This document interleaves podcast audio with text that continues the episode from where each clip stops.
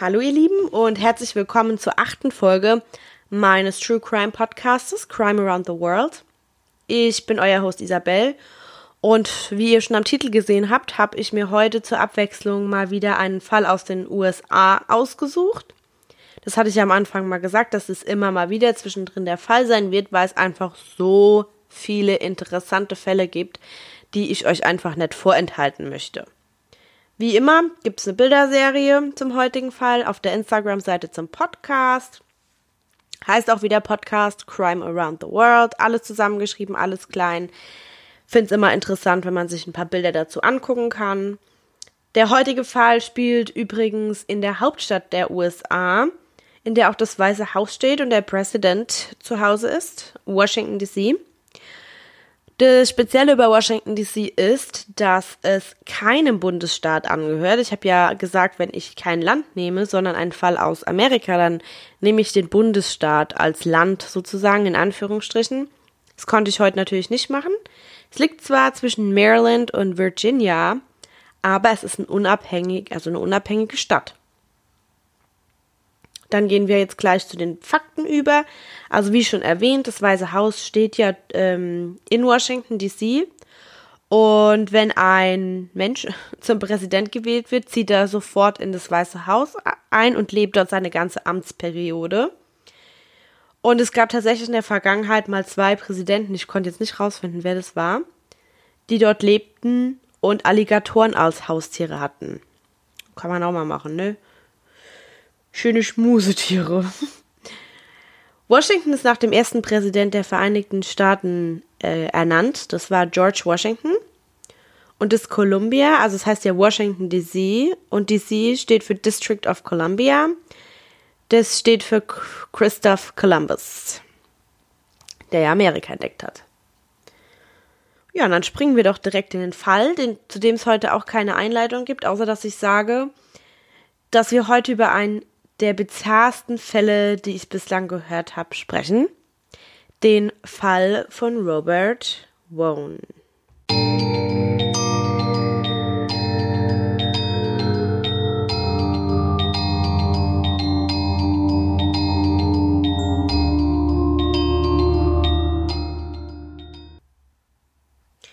Es ist der 2. August 2006.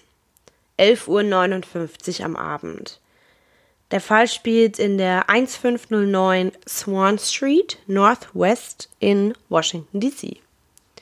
Zu diesem Zeitpunkt leben vier Personen in dieser Adresse.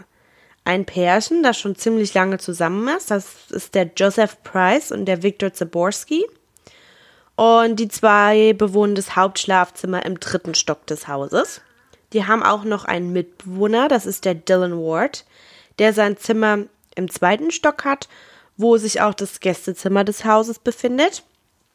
Und dann gibt es noch eine vierte Person, wie ich schon gesagt habe, das ist die Sarah. Die hat ihr Zimmer im Keller. Die ist allerdings zu diesem Zeitpunkt nicht in, äh, im Haus, denn die befindet sich auf einer Geschäftsreise. Das Haus ähm, gibt es ein Bild auf der Instagram-Seite, das könnt ihr euch aber so vorstellen. Das ist ein Reihenhaus, ziemlich weit hochgebaut. Nach hinten, es hat einen Garten und ja, die leben da in ihrer Wohngemeinschaft. Joseph hat einen Freund, hier kommt der Robert Wone ins Spiel.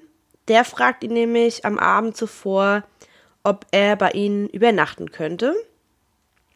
Da sein Arbeitsplatz in Washington DC ist, er aber in Virginia lebte. Also ich schätze mal, das ist so ein bisschen was über eine Stunde die Fahrt dahin. Ähm, es wird spät für ihn werden am nächsten Abend, weil er hat wohl Meetings und noch eine Schulung und den Morgen drauf muss er wieder ganz, ganz früh auf der Arbeit sein. Für Joseph ist das kein Problem, da die beiden sich schon ganz, ganz lange aus der Schule kennen. Die waren zusammen im College, sind schon seitdem Freunde. Und ja, also bis dato ist alles normal. Auch Roberts Frau dachte sich nichts dabei, die hat ihm sogar noch die Tasche gepackt, dass er dort übernachten konnte, also mit den Schlafsachen.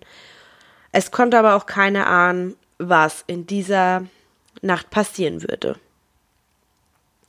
Um circa 10.30 Uhr abends kommt der Robert dann dort an, erzählt noch ein bisschen mit Dylan, also der kennt die beiden anderen dann auch schon durch den Joseph eben, weil die zusammen in der Schule waren. Die leben da auch schon eine Zeit lang in der Wohngemeinschaft. Vielleicht hat der Robert auch schon vorher mal da übernachtet. Ja. Er unterhält sich auf jeden Fall mit Dylan und Joseph. Der Victor ist schon früh ins Bett gegangen, laut eigener Aussage. Hat noch Project Runaway geguckt. Das ist sowas, äh, ich glaube, das ist sowas wie Germany's Next Topmodel, so in der Art. Und die trinken noch ein Glas Wasser zusammen und gehen dann alle in ihre Zimmer.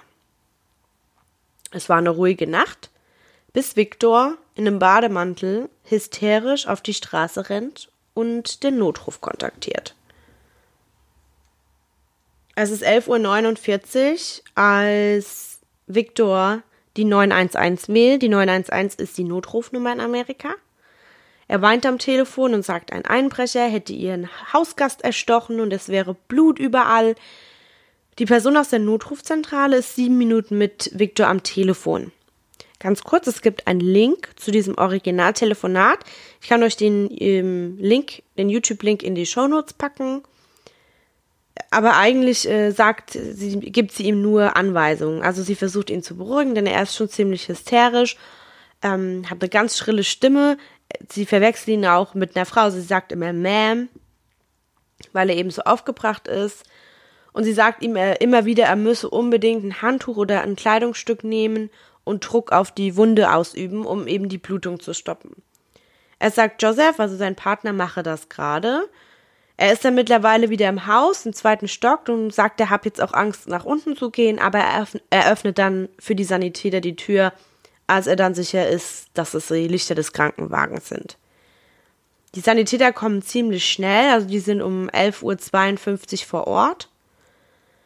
Victor macht dann die Tür auf und schickt die Sanitäter in den zweiten Stock. Auf dem Weg dorthin treffen sie dann noch Dylan.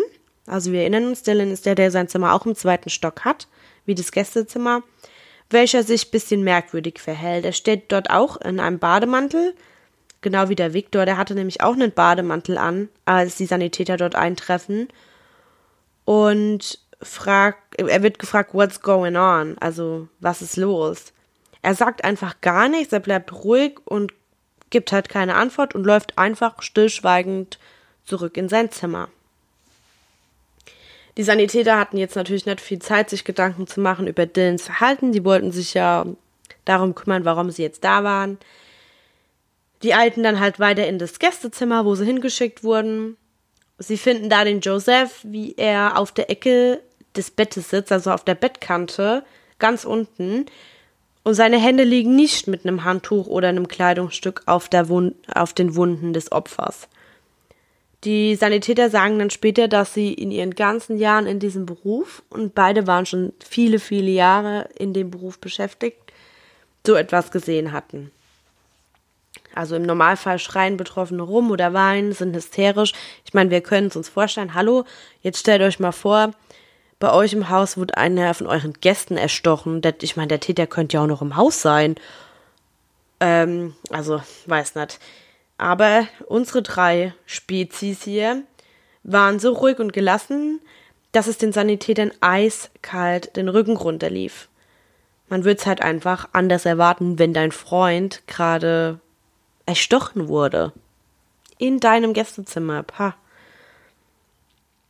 Es war aber nicht nur das absolut merkwürdige Verhalten aller Beteiligten, dass die Sanitäter wussten, etwas stimmte nicht, sondern als sie dann den Robert untersuchten, kam ein komplett neues Set an Gründen hinzu.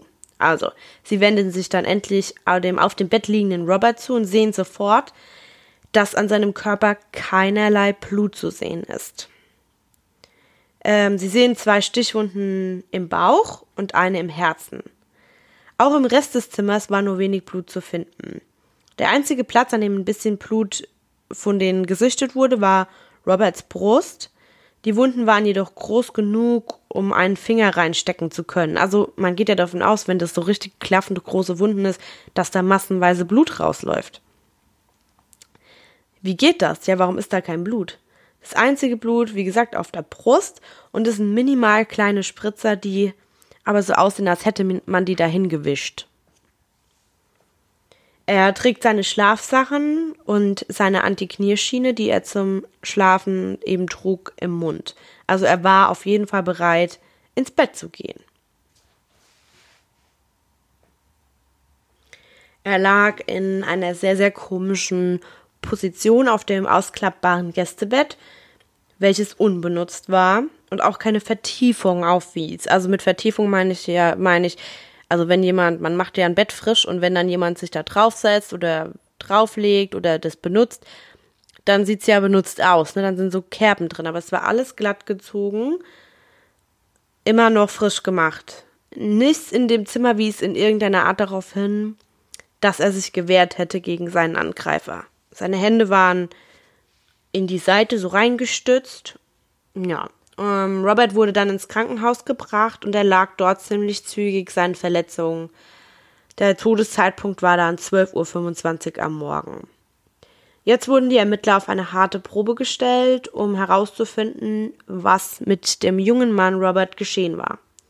Tatortermittler kommen und schauen sich das ganze Haus an, während eben die Mordermittler alle Zeugen und Personen, die im Haus waren, verhören. Und jetzt haltet euch fest, was jetzt kommt. Die Polizei verhört dann die drei erstmal vor Ort. Die erzählen dann, ähm, Joseph sagt, er und Victor seien durch die Türklingel geweckt worden. Also man kann nicht richtig Türklingel sagen, sondern man muss sich das so vorstellen. Die sagen dann auch, sie haben an dem Abend das Alarmsystem nicht eingeschaltet. Also man hat ein Alarmsystem, das ist an allen Eingängen, auch Hintertür und so weiter und so fort angebracht. Und wenn das nicht angestellt ist und man öffnet die Tür, dann piepst das trotzdem nochmal. Also das macht dann kein, sondern einfach nur ein kurzes Piepsgeräusch. Und das meinen die, davon sind die wach geworden, aber sie haben jetzt nicht sich groß gewundert, sind nicht gucken gegangen. Sie glauben, sie hätten die Hintertür unverschlossen gelassen, da muss ein Eindringling durch die Hintertür gekommen sein.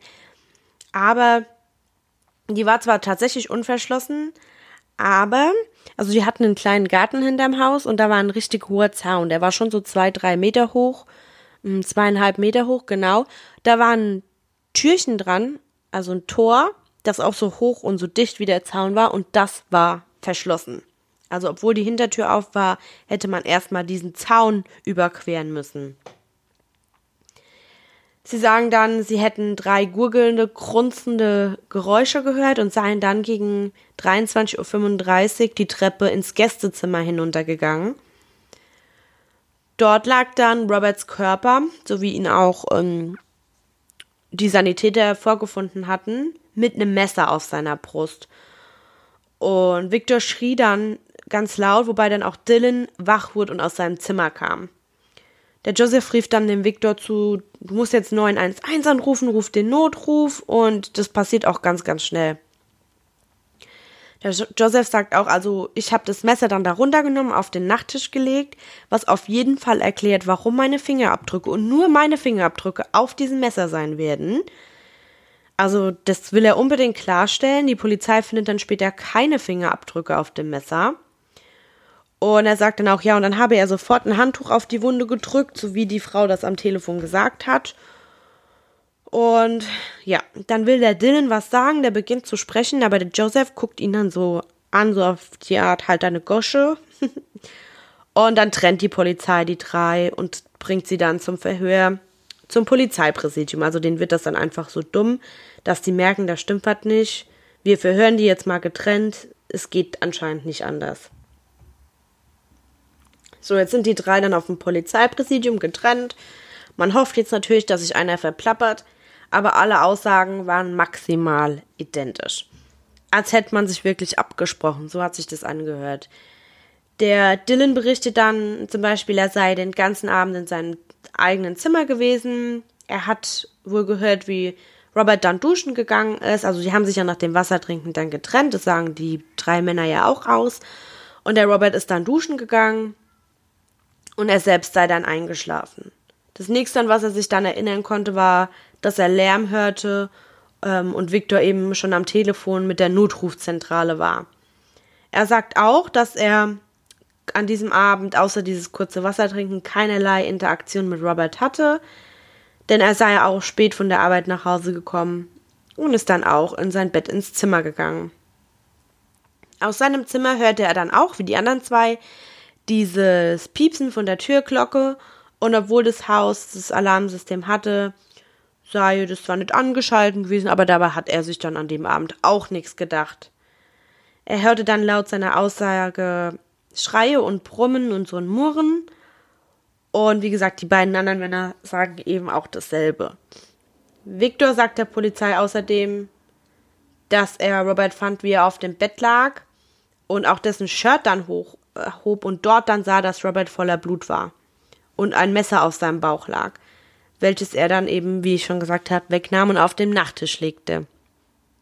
Er hätte allerdings das T-Shirt gar nicht hochheben müssen, denn Robert hat ein graues T-Shirt angehabt und die Messerstiche sind durch das T-Shirt gemacht worden. Also da kam ja auch das Blut her. Ja. Wie später vom Ermittler beschrieben, ist Joseph Bryce während des Verhörs total arrogant, unbeteiligt, aggressiv, egozentrisch und abweisend. Also er hat so eine Einstellung auf die Art, boah, ey, ihr könnt mich beim Arsch lecken, was wollt ihr eigentlich von mir auf gut Deutsch gesagt? Der Viktor war anfangs hysterisch und weinerlich, wird aber dann passiv und unmotiviert, weil ihm das so lange dauert. Ja, um den Detektiven bei der Aufklärung des Verbrechens zu helfen, das ist ihm eigentlich so blöd. Dylan ist sehr distanziert, ungerührt, geduldig und ruhig. Also der ist eher so der gechillte von allen. Detektive stellen auch viele sexuelle Fragen, während jeder der drei klinisch angibt, dass ein unbekannter Eindringling Robert Woon getötet haben muss. Die Detektive verwenden, also Ermittler, ich sag Detectives in Amerika, also die Ermittler verwenden verschiedene Befragungstechniken. Sie behaupten unter anderem, dass die anderen beiden eine andere Geschichte erzählt haben, aber keiner der drei weicht von seiner eigenen Geschichte ab. Price, also Joseph, sagt, sie hatten früher in der Nacht ein Missgeschick beim Abendessen im Hinterhof gehabt und der Grill habe wohl gebrannt und haben eine Flasche Wein getrunken. Ja, und deswegen haben sie wohl vergessen, die Hinterhoftür zuzumachen, weil eben der Grill gebrannt hat und in der ganzen Aufregung, nachdem die den gelöscht haben, haben sie dann die Tür aufgelassen. Außerdem verhielt sich der Joseph auch merkwürdig, weil er immer zufragte, wo ist denn der Dylan und was hat der Dylan gesagt und ähm, ob er wisse, dass ihm ein Anwalt zusteht. Also es war ihm wohl ganz, ganz wichtig. Und später stellt sich auch hinaus, warum er das gefragt hatte, weil jetzt wird es auch nochmal spannend. Die beiden hatten nämlich auch eine sexuelle Beziehung miteinander, von dem auch der Viktor wusste. Also die waren in so einer Art polyamorösen Beziehung. Das heißt, der Viktor und der Joseph waren dann halt fest zusammen, aber der Joseph, der hatte auch was mit Dylan und dem Viktor war das egal. Also ganz, ganz eigenartige Verhältnisse. Aber jedem das seine, ne? Leben und leben lassen. Ja, während jetzt eben die drei Männer auf der Polizeiwache sind, um ihre Aussagen zu machen, sind die anderen Ermittler am Tatort und beginnen dann dort ihre Suche erstmal nach Beweisen auf einen Einbruch, da das auch ja die Geschichte ist, die alle drei Männer erzählen. Jemand sei eingebrochen und hätte Robert Woon erstochen. Es wurde nichts gestohlen aus dem Haus, obwohl multiple Wertsachen dort also wenn es so wäre, wie die Männer sagen, mit der Hintertür, bla bla bla, dann ist dieser Eindringling an multiplen Wertsachen vorbeigelaufen. Und auch bei Robert waren noch beide Geldbörsen mit ganz viel Cash dort und auch sein Handy wurde nicht entwendet. Was die Ermittler natürlich auch stutzig macht, darüber haben wir schon gesprochen, die Haustür war verschlossen und unberührt. Also auch dort gibt es keine Zeichen, dass jemand versucht hätte, auch nur einzudringen. Keine Einbruchsspuren, nichts. Die Männer haben ja vorher schon gesagt, ähm, der Hintereingang. Das muss, der muss durch den Hintereingang gekommen sein. Wir haben vergessen abzuschließen. Der Einbrecher soll also über den zweieinhalb Meter hohen Zaun gestiegen sein, durch die Hintertür des Hauses ins Haus gekommen sein, an allen Wertsachen vorbeigelaufen. Wie schon gesagt, die haben teure PCs, Laptop, Fernseher, ging dann die Treppe hoch, eine alte Holztreppe, von den Geräuschen hat keiner was erwähnt, an Dylans Zimmer vorbei. Also Dylans Zimmer kommt als erstes. Also der Eindringer ist dann da einfach vorbeigegangen, hat gedacht, ich will in dieses Gästezimmer. Und dann in Roberts Zimmer, tötet ihn, macht dann sauber, weil es ist ja kein Blut zu finden gewesen und ging dann wieder ohne Roberts Wertsachen. Also die Polizei sagt, hör mal, diese Geschichte, die ist so unglaubwürdig, also sie sind fast gar nicht, gar nicht drauf klargekommen, wie unglaubwürdig das alles war. Aber die haben nur das Grunzen angehört und den Schrei von Robert und sind dann direkt runter. Aber es wurde ja auch was sauber gemacht, auf jeden Fall. Sieht es so aus. Ähm, ja, was auch nicht so verständlich ist, wie gesagt, das Blut am Tatort war so wenig, das haben die eigentlich noch nie gesehen. Auch auf dem Handtuch, das auf Roberts Brust gehalten wurde, um das ganze Blut zu stoppen. Also es, er hat es wohl wirklich gemacht. Da gibt es auch ein Handtuch. Da werde ich das Bild auch bei Instagram reinstellen. Da könnt ihr euch selbst ein Bild machen. Auf jeden Fall sind auf dem Handtuch nur wirklich ganz kleine Flecken zu finden. Also ich kann euch jetzt aus meiner eigenen Erzählung, äh, aus meiner eigenen Erfahrung kurz was erzählen. Also meine Patienten, die haben ja Braunül, ne? worüber die Infusionen einlaufen. Und wenn da mal einer rausfällt, das blutet so stark. Ich habe dann auch schon mal ein Handtuch nehmen müssen, um das dann zu stoppen oder auf dem Boden das wegzumachen.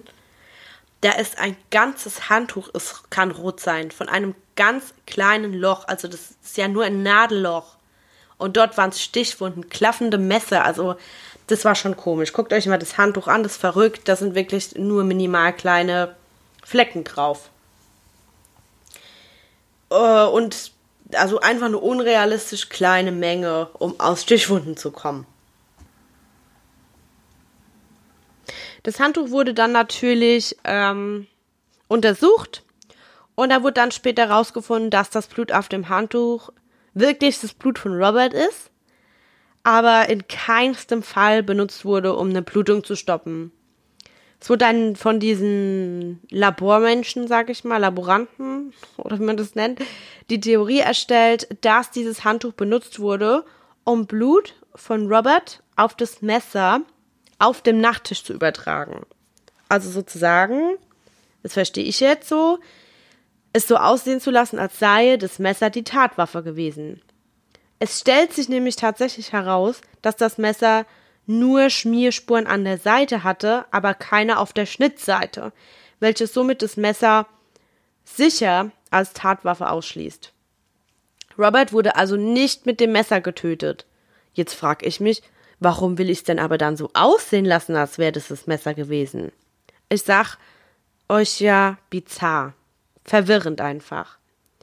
Sie benutzen dann auch Kadaverhunde, also Spürhunde, die Blutspuren am hinteren Treppenhausablauf finden und am Flusenfilter des Wäschetrockners, was die Staatsanwaltschaft zu der Annahme veranlasst, dass blutbefleckte Kleidung vom Hinterhof entfernt und dann in den Trockner gelegt wurde.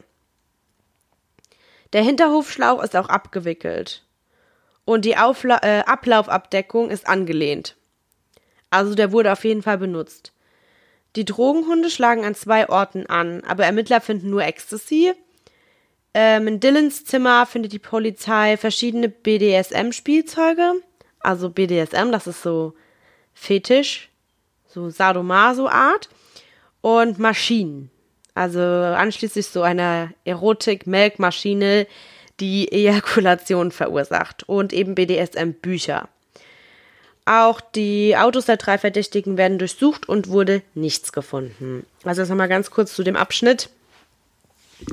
Die Ermittler denken also, Robert wurde nicht im Zimmer getötet, sondern im Hinterhof. Die Kleider wurden gewaschen von, also irgendjemands Kleider wurden gewaschen. Und er wurde dann nach oben ins Bett transportiert. Natürlich wird an dem Robert auch eine Autopsie durchgeführt. Und da guckt man sich natürlich erstmal die Stichwunden an. Die waren circa 10, 10 cm tief und waren alle drei genau identisch. Also in genau gleichem Abstand zueinander und alle 10 cm tief.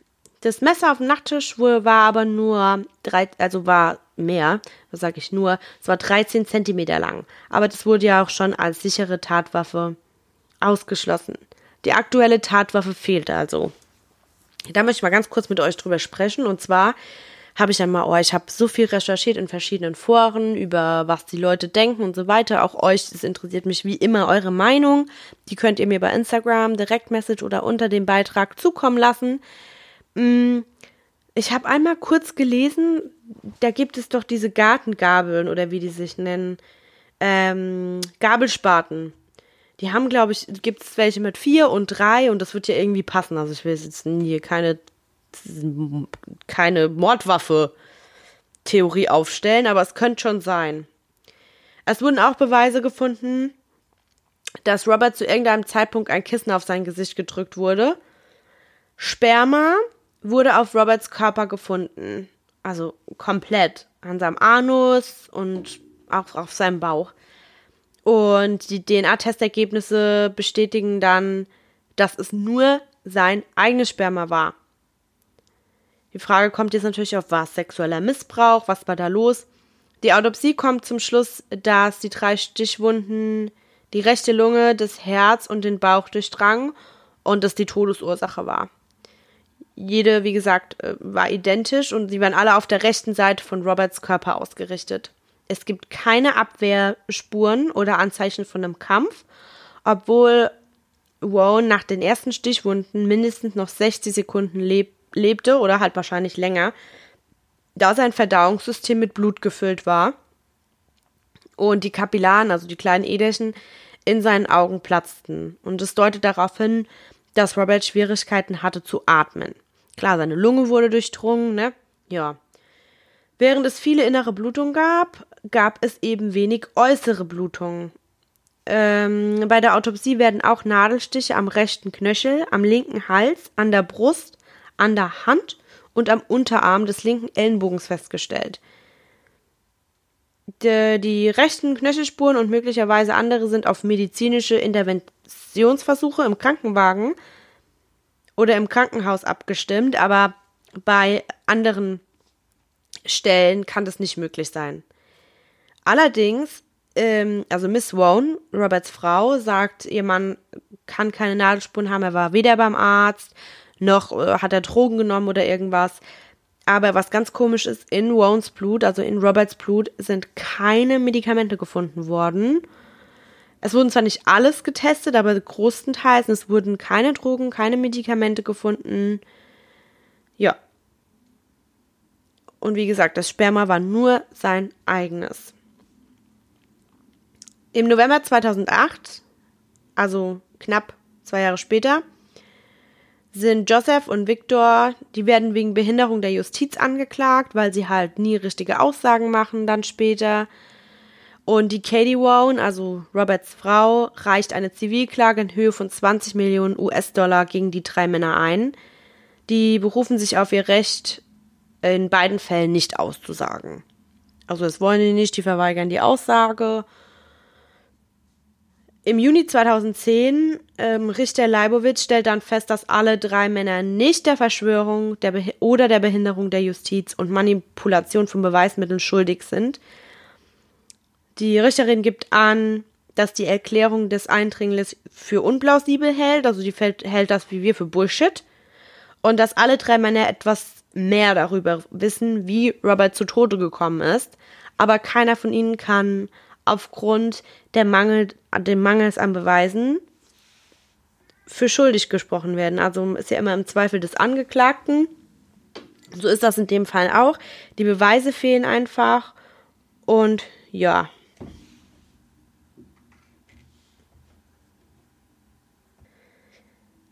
So, normalerweise wäre jetzt der Part, wo ich mit euch über Theorien spreche, aber ich habe irgendwie das Gefühl, es ist ziemlich klar, wer es getan hat. Oder zumindest, dass einig, einer oder mehrere der drei Männer, die mit im Haus lebten, also Joseph, Victor und Dylan, involviert waren. Oder wenn auch eine Partei davon nicht aktiv beteiligt war, waren sie zumindest mitschuldig. Also, die müssen ja alle drei irgendwie gewusst haben, was da los war, weil sie eben die gleiche Geschichte erzählt haben. Ich frage mich halt, warum. Also was ist passiert? Welches Motiv gab es, diesen, äh, die, den Robert zu töten, der ein enger Freund von einem von denen war, also mindestens Josephs enger Freund. Wenn sie jetzt, sagen wir mal, oh ja, die hatten jetzt Mordlust, keine Ahnung, warum hatten sie dann keinen Plan, der weniger skizzenhaft aussah, sage ich jetzt mal.